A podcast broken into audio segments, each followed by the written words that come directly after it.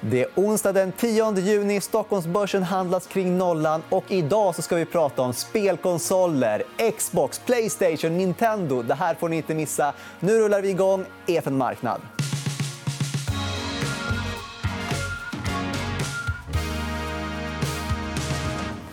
Och spelkonsoler kräver ju någon form av gaminganalytiker. Och då har vi med oss Thomas Otterbäck. Du sa i telefon till mig att det här är lite din specialitet. Det här är ditt stora intresse, spelkonsolerna specifikt. Ja, absolut. Jag är ju gamer från barnsben och jag var med i Nintendo-klubben redan i början på 90-talet. Så, att, eh, så att absolut. Så att du har pejl på detta. Nu eh, är jag också ett stort fan av spelkonsoler. Eh, jag var med en Playstation-person som växte upp med det. På den tiden valde man en konsol och så krigade man och debatterade man för att den var bäst.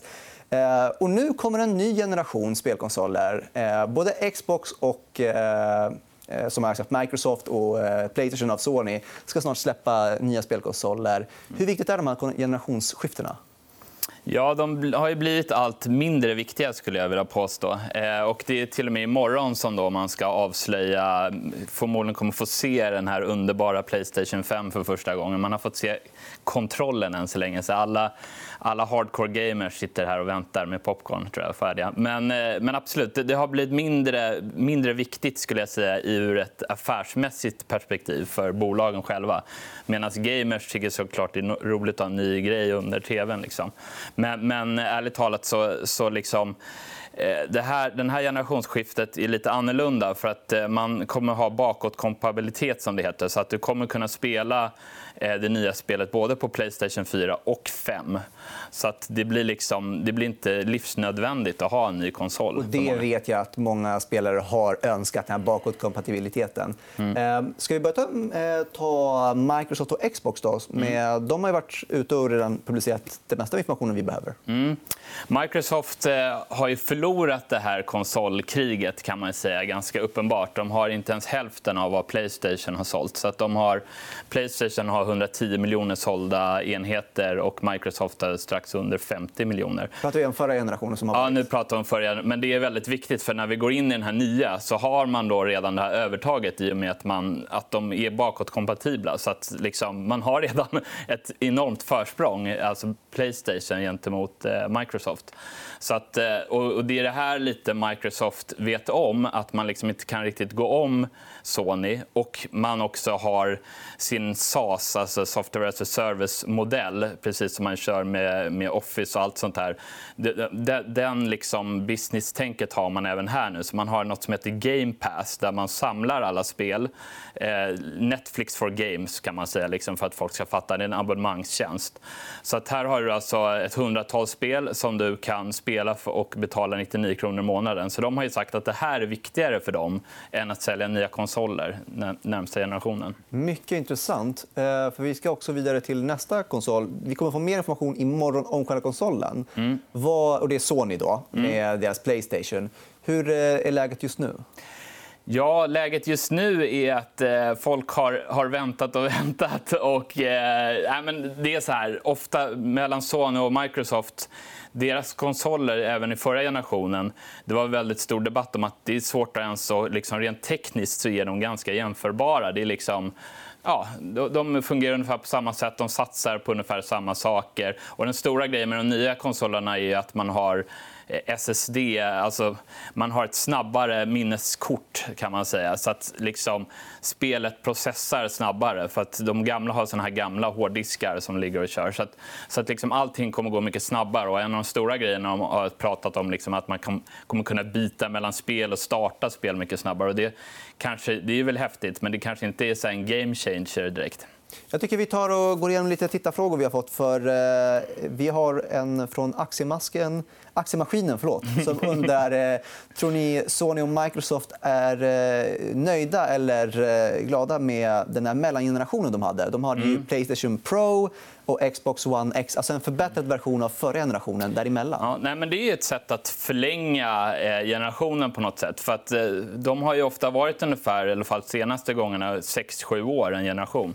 Och, nu har, och då har ju ofta liksom PC-spel varit så otroligt mycket snyggare om man har en bra, om man har en bra PC. Det vill säga.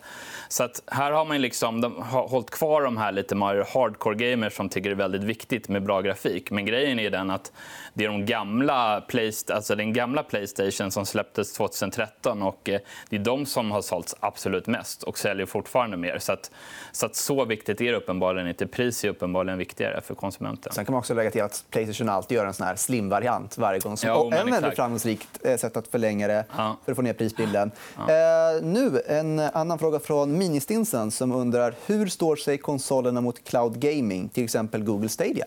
Mm. Ja, men Google Stadia kom i slutet av förra året. och det, det, De har inte gått ut med några siffror. så Man kan ju anta att det gick ganska dåligt. Det mesta tyder på att det gick väldigt dåligt. Och de satsade ju stort såklart i Google. Eh, och jag skulle säga så här, och det sa vi redan för ett år sedan, eh, Redeye, då, att, eh, att vi, vi tror att den här generationen, precis som alla saker, nya tekniker, så är det så här, vissa som hoppar över, men det är ganska få. Och innan det här når mainstream kommer det ta tre år till. Och jag tror liksom Google kommer få det väldigt svårt. De har inte innehållet, de har absolut tekniken. Men eh, ja, det är, är väldigt content tydligt. Is king? Att, content, content is king. Ja. är, precis, det gäller fortfarande, eller i ännu högre grad. Ärligt talat. Så att, till exempel har Microsoft också en molntjänst. Eh, och, eh, de har den i testfas nu, men de har ju content. Och de har ju bara liksom, via inbjudningar liksom får folk testa. Och där har de mer än de har sagt hundratusentals eh, användare som förmodligen är mer än Google Stadia redan i testfas. Så att jag skulle säga att Microsoft vinner fas 1, helt klart. Och om eh, Google hade det tufft så har vi en annan fråga från Joel Blad som undrar kan Apple tänkas ge ut en konsol i framtiden och tvåla dit Microsoft och Sony? Ja, det har ju varit min dröm länge. Min dröm var ju redan för fem år sedan att Apple skulle köpa Nintendo. Men det, det verkar inte ske. Men eh, ärligt talat så... så alltså Apple TV har ju liksom långsamt blivit lite av en konsol. Du kör trots allt liksom mobilspelaktiga spel. Och så har också Apple Arcade som är Apples egna svar på ja, såna här Netflix for Games. Så att du betalar en viss summa pengar per månad och så får du testa ett antal spel. Men ärligt talat, det här är någon slags testfas känns det som för Apple och det är inte jättehäftigt ärligt talat. Nej, okay. Vi ska faktiskt gå till Nintendo som du var så exalterad och pratade om alldeles nyss. Eh, de har ju, alltså, hade väl ett mindre lyckat Nintendo Wii U. Mm. Sen kom de med Nintendo Switch som var väldigt lyckat. Mm. Men nu är det, kommer det nya konsoler från Sony och Microsoft. Är det dags för Nintendo med en ny konsol också? Mm. Ja, det går ju rykten om att de kommer göra lite som Microsoft och Sony i, liksom, mell i mellanperioden, om man ska säga, mellan generationerna och släppa bättre hårdvara.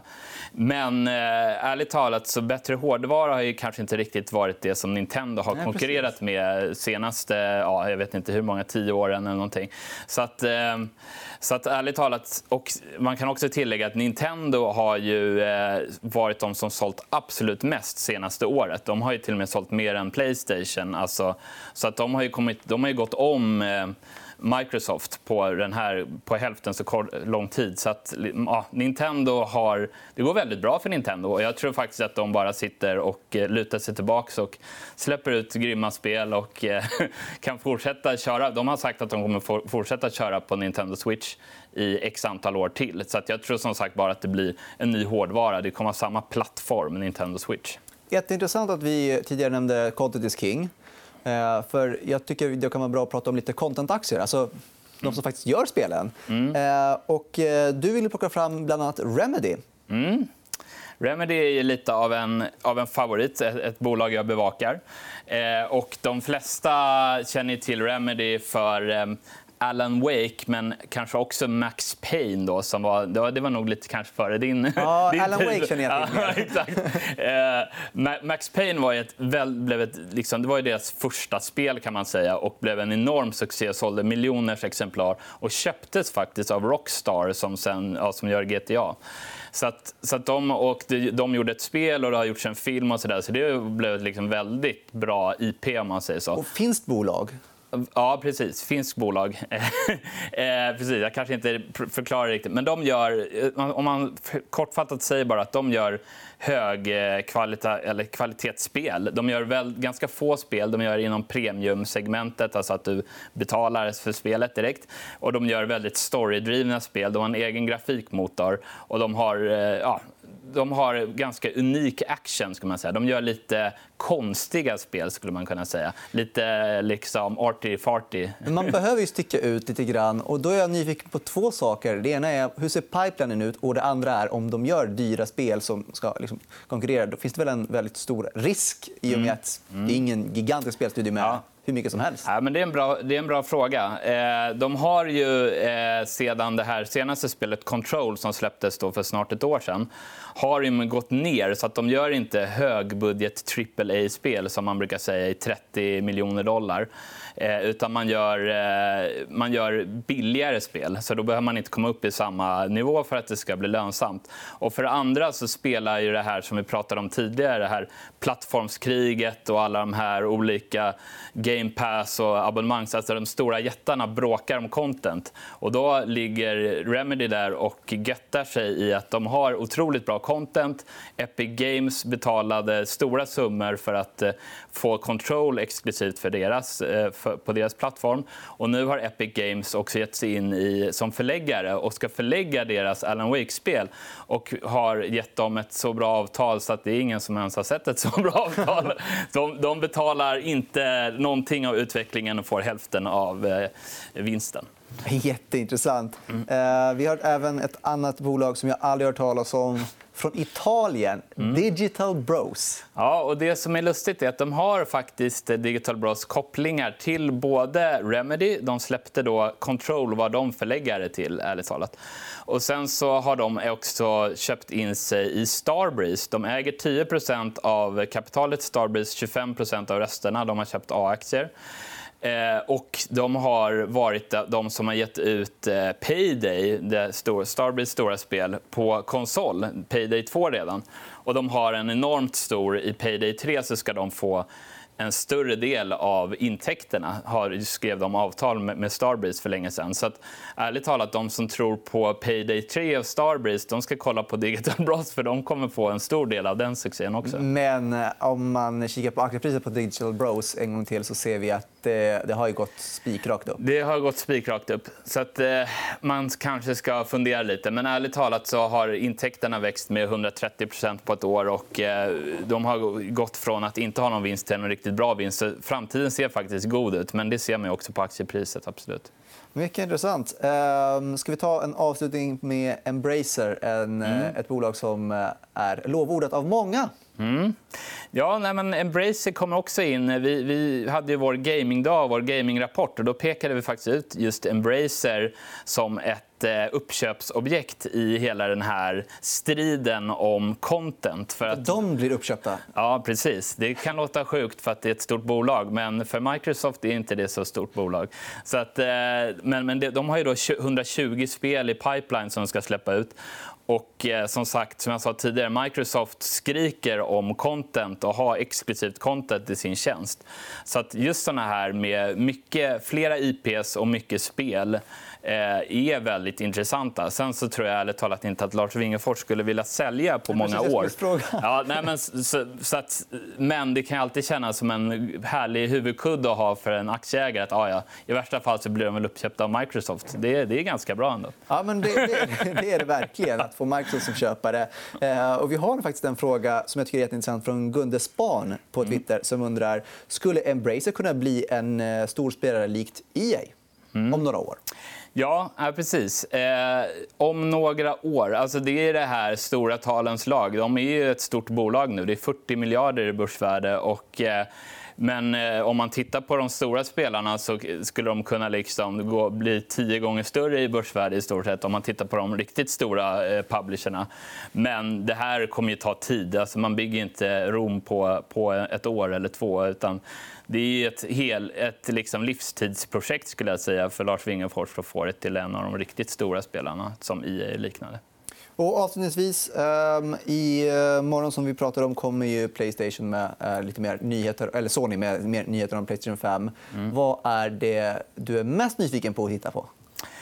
Ja, det är apropå content. Det är klart man vill se eh, nya häftiga spel med, med grymt bra grafik. Eh, eh bland annat var ju Epic och visade sin Unreal-motor med deras spel som Ja, det, såg, det såg ut som en liksom, superhjältefilm. Det, alltså, ja, det, var, det var så snyggt att det var ja, det är helt galet. Ett svenskt bolag var väl inblandat? Ja, exakt. Quickcell pratade man om. Och det var ju ett bolag som var pratade på gamingdag för ungefär två år sedan.